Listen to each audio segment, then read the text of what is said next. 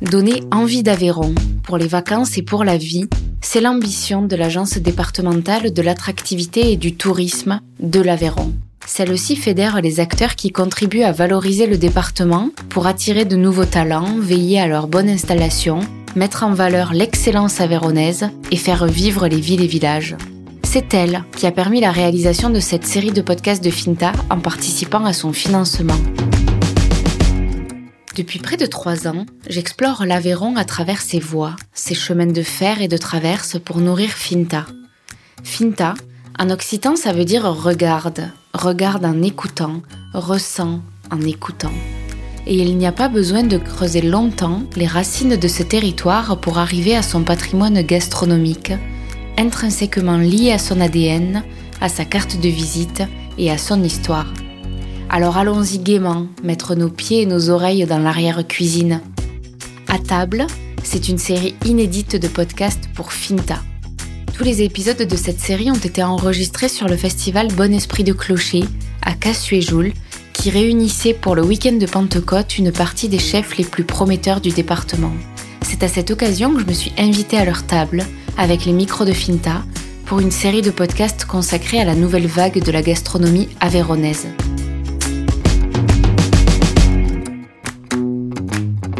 Après l'Aubrac comme carrefour des rencontres, des tendances et des traditions, on se retrouve avec de nouveaux chefs pour évoquer leur retour au pays.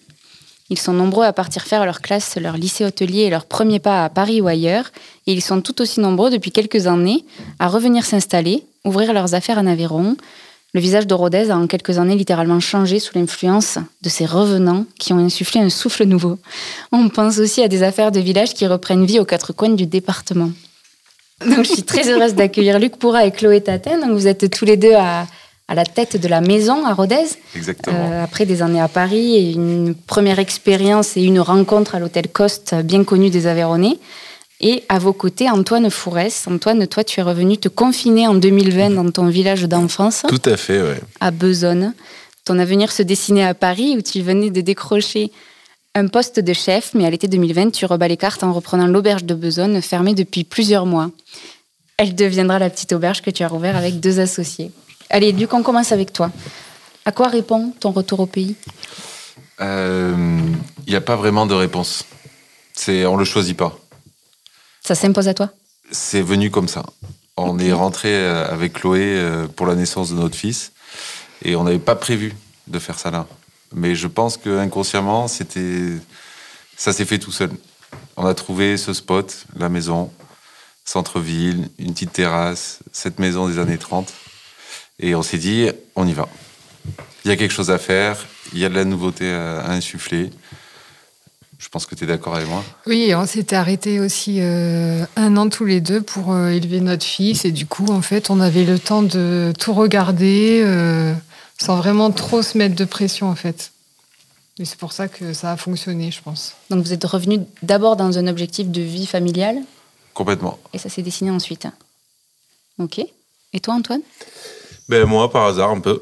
Parce que du coup, en fait, euh, moi, j'ai- je devais vraiment commencer un poste de chef euh, le, le 15 mars 2020 à Paris, donc le jour du confinement.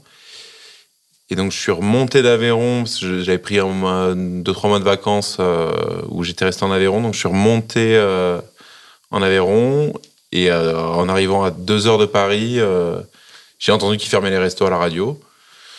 Donc j'ai dit, bon, bah, je vais peut-être faire demi-tour parce que hum, là, c'est au moment où il parlait de confinement, tout ça. J'ai récupéré des, des Aveyronnais de Paris pour les redescendre. on a fait la route de nuit, donc je suis reparti me confiner chez ma mère à Besonne. Et, euh, et du coup, pendant le confinement, moi, j'en avais un, j'en avais un peu marre de Paris aussi, euh, pour plein de raisons. Et en fait, euh, en parlant à mes voisins, tout ça, qui m'ont dit l'auberge, ça fait six mois qu'elle est fermée. Et en fait, l'idée, elle a commencé à faire son chemin. Et, c'était vraiment un concours de circonstances. hein. C'était vraiment par hasard. On a, on a visité le. On a visité les locaux le, deux jours après le déconfinement, donc le 31 mai, et on a ouvert le 11 juillet. Donc, euh, mais c'est vraiment un concours de circonstances. euh, et après, bon, ça, ça, ça a matché tout de suite. Il y a eu, on a eu vachement de monde sur la première saison, euh, le, premier été. On a, et puis on s'est régalé, quoi, en fait. Et on a ouvert ça vraiment à l'arrache au début. Et, et là, ça, fait trois ans, du coup, ça va faire, ça va faire trois ans en juillet.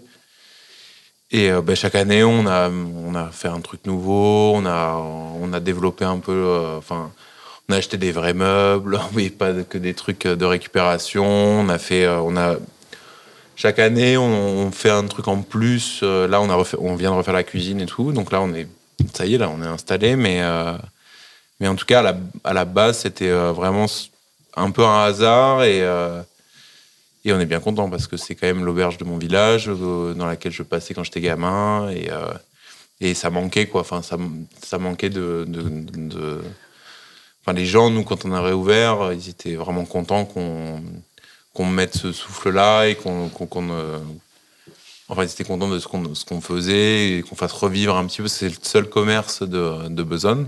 Oui, c'est clairement un lieu de vie, peut-être encore plus qu'un restaurant en ville comme, comme vous, Luc et Chloé. Tu as vraiment une utilité sociale. Ben, c'est ça, on a, on a ce côté café de village aussi, on a les gamins du village qui viennent, on a les, même euh, ben, les, les, gars qui sont un peu plus âgés aussi qui viennent. Enfin, ils sont, euh, c'est quand même assez sympa d'avoir ce truc où on fait restaurant et en même temps, il y a euh, les mecs qui viennent, ils boivent un coup, euh, et euh, tout marche très bien ensemble et on est assez content de ça et on essaie de garder justement ce côté-là parce que parce que c'est important que les gens enfin, du village puissent aussi enfin, venir boire leur coup ou, leur café. Enfin, c'est d'ailleurs plus souvent leur, leur, vin blanc que leur café d'ailleurs, mais, mais qu'ils puissent, qu'ils puissent se sentir aussi chez eux parce que finalement, nous, surtout au début, hein, les, les, ceux, qui, ceux qui venaient, euh, ceux qui venaient là-bas, ils étaient, euh, enfin, c'était presque plus chez eux que, que chez nous, quoi, parce que ils nous sont arrivés, ils nous ont filé des photos. Euh, tu les vois, ils ont,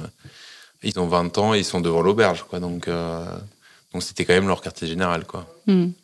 Donc le, vraiment l'auberge de village, c'est un thème à part entière qu'on va aborder dans le prochain épisode de, de la série. Toi, j'ai fait le choix de te raccrocher à ce thème-là du retour au pays.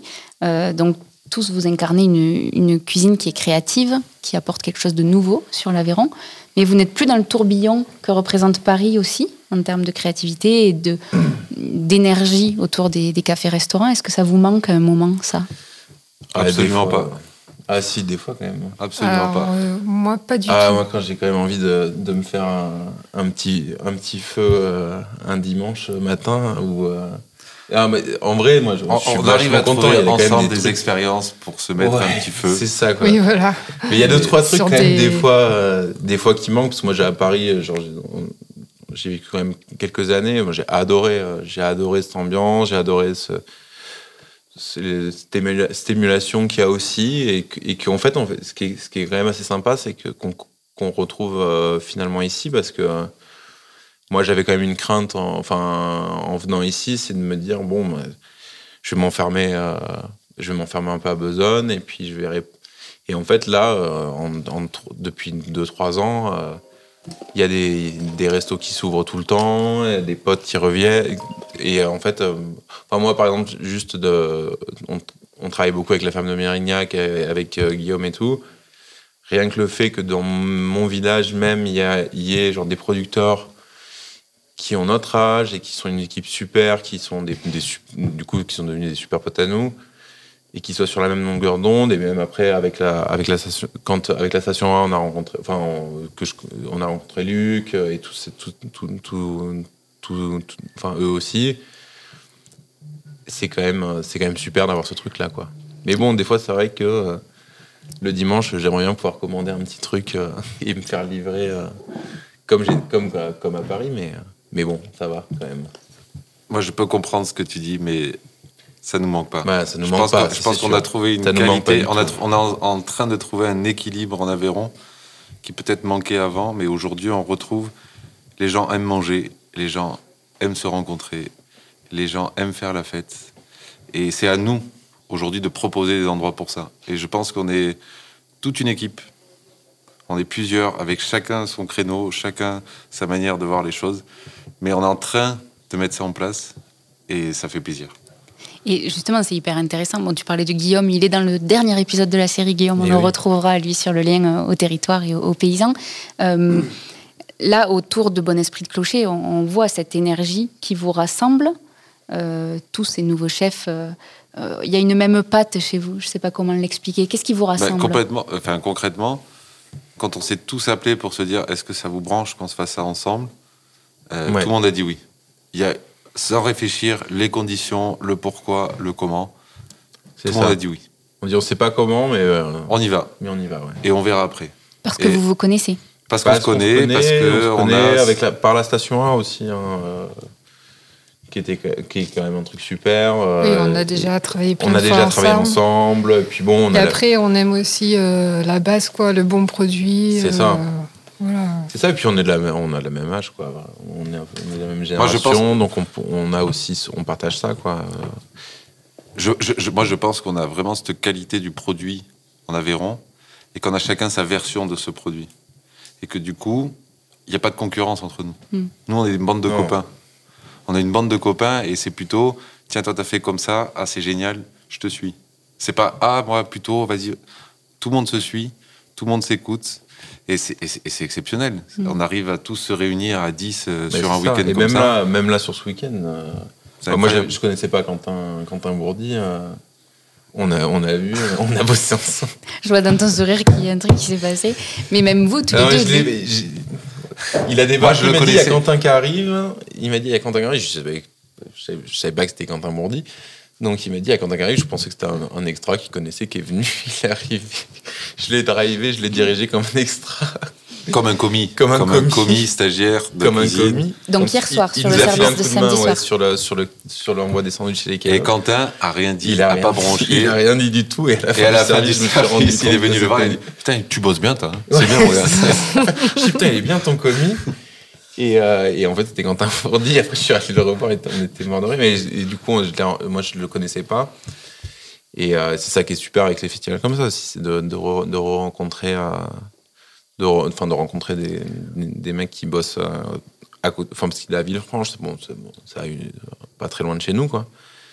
Et, euh, et de, de rencontrer justement ces, ces mecs-là qui, qui, qui bossent super bien et qui sont sur la même longueur d'onde que nous et qu'on connaissait pas en fait. Parce que bon, le, le problème c'est qu'on va pas beaucoup au resto puisqu'on on bosse quand, On donne du quand- temps un peu partout. Ouais, quand on bosse, quand c'est ouvert les restos, donc. Donc là, au-delà de, voir, quoi. au-delà de cette vague de, de revenants, je vous décris comme ça, c'est, c'est pas forcément joli. on, on parlait, euh, on parlait avec Colette, notamment euh, pâtissier de, de chez Colette, que sur l'Aubrac, il reste des affaires à reprendre. Euh, Cette énergie-là, euh, enfin, toutes les affaires ne sont pas en activité et il y aurait encore du business. Est-ce que ça veut dire que cette vague de retour, elle a vocation à continuer ou, Mais elle ou- continue. Hein. Moi, j'ai franchement. euh, bon, alors il y avait. moi, Je on pense qu'elle on- continue, je suis d'accord. On rencontre des gens qui, euh, qui, sont, euh, qui sont sur ces profils, qui cherchent ce genre de, de trucs. Et c'est. Et c'est, ça, c'est sûr que bon, il fait froid après sur le braque, c'est peut-être pour ça que toute, la, toute l'année, moi j'ai fait trois ans Saint-Chély, c'est, c'est peut-être un peu rude, mais non, mais enfin, blague à part, c'est- il y y, a des- il y, y a des pépites à reprendre ici. hein. Et aussi, il y a le, ça, c'est, c'est pas cher, quoi. Mm. C'est quand même un truc, parce que moi j'en parlais avec, euh, je sais plus, enfin je me rappelle plus qui, mais euh, qui parlait justement de. Parce que c'est pas que en Aveyron, c'est- il y a énormément de, de, de chefs euh, et de, de cuisiniers parisiens qui, il y a 20 ans ou il y a 15 ans, quand ils avaient fait leur classe à Paris, ils ouvraient à Paris. Mm. Et euh, maintenant, c'est une- partie tout simplement financière, c'est que c'est qu'ils peuvent plus parce que c'est trop cher et qui, euh, qui en fait du coup reviennent ou euh, de là où ils viennent ou chercher des, tru- des trucs en campagne parce que quand tu quand tu quand tu démarres et que t'as pas beaucoup de sous il y a des trucs à reprendre euh, et, euh, et du coup dans, en province dans les campagnes etc c'est quand même des euh, c'est quand même enfin, trivialement c'est quand même moins cher quoi donc Mhm. euh, donc ça joue aussi ça par rapport à ça Après, Donc, de, de manière générale, je suis d'accord avec toi, mais il y a aussi cette faculté à s'adapter, à connaître, et à- il faut en chier. Je suis vulgaire, hein, mais c'est c'est dur. C'est dur, mais il faut passer ça. C'est c'est un peu... Il faut passer ce cap de se dire, on me connaît pas, je ne connais pas, euh, et ça va être dur pendant un an, deux ans, mais on tient parce qu'il y a quelque chose. Et quand Antoine disait, euh, moi j'ai une, aussi une... euh, je dois être social pour Besançon, Ouais. mais c'est pareil pour nous, Diplomate. pour la maison. Il faut créer des lieux. Il faut créer des lieux. Il faut, il faut donner envie aux gens de se dire il y a quelque chose. Et Ah c'est ouais. pour ça que je, je, je pense Ouais. que ça vaut le coup. C'est ça. Ça vaut le coup. Ah, moi, j'ai mis. Mais il faut quand même des gens derrière qui soient Ouais. capables de tenir. Ah, moi, j'ai mis le. On a ouvert, on a mis le Ricard à 2 euros. J'ai eu. oh, Une semaine après, j'ai eu un mec qui est venu me dire Non, ça va pas. 1,60€ le Ricard ici, c'est pas possible. Mais un gars, du, un gars qui, était, avec qui j'étais à l'école, un primaire, mais ça à besogne, hein, il m'a dit euh, Les vieux, ils m'ont parlé, euh, vous pouvez pas. Du coup, on l'a descendu à 1,60€. Donc le Ricard est à 1,60€ à la petite auberge. Que j'aime de dire C'est un petit placement de produit. que l'abus d'alcool est dangereux pour la santé. Tu m'obliges à enchaîner d'alcool- sur, ah oui, sur vrai, ça. On Merci. est obligé, ouais, c'est vrai. Euh, à boire avec modération. Et, hum, mais c'est intéressant parce que justement dans la table ronde avec euh, ceux qui ont repris des auberges de village et dont tu fais partie Antoine, on en parlait. C'est loin d'être une carte postale en fait. Il faudrait pas Non. plus. Et c'est ce que non. tu dis Luc qu'il faut faire ses preuves et que ça peut être long aussi. Et puis c'est la restauration. Enfin, au-delà, oui, c'est ça. C'est que nous, les c'est, euh, il y a, alors nous, on a une super terrasse. L'été, c'est, c'est sympa. Il y a le terrain de pétanque, qui fait beau. non, c'est sympa.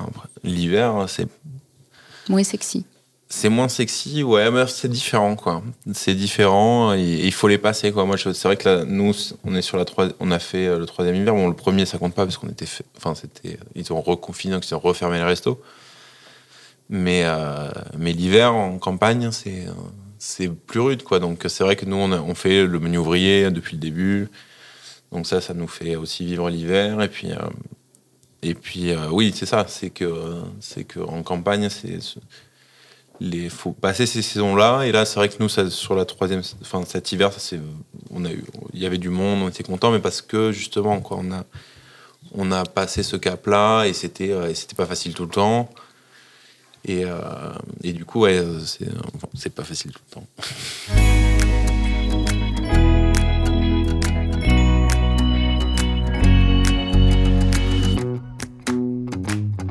Et donc, on retrouve aussi Vasco Baldicerotto. Vasco, tu es vénitien et ton histoire à toi, elle est un peu différente euh, des autres chefs qu'on va retrouver euh, autour de ce sujet.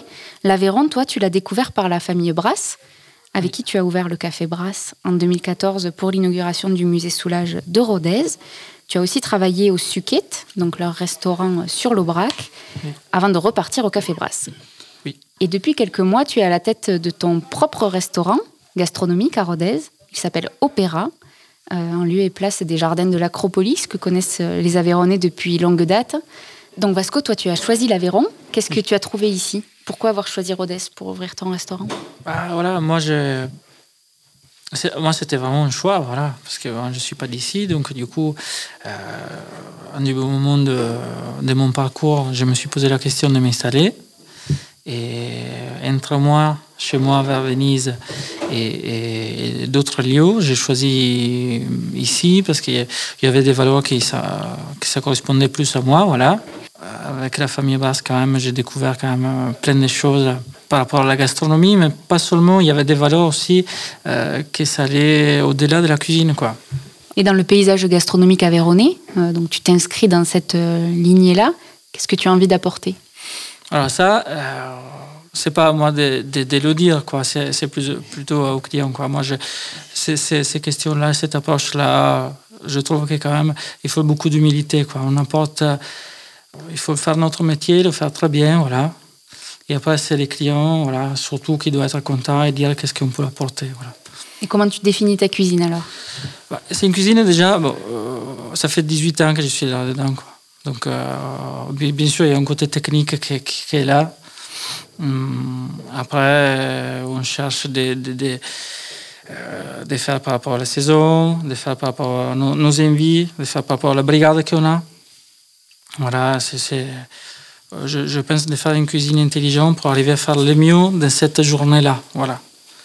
Voilà. Et moi, je me demande tout, le temps, je me dis tout le temps, il faut être un peu ouvert d'esprit, voilà.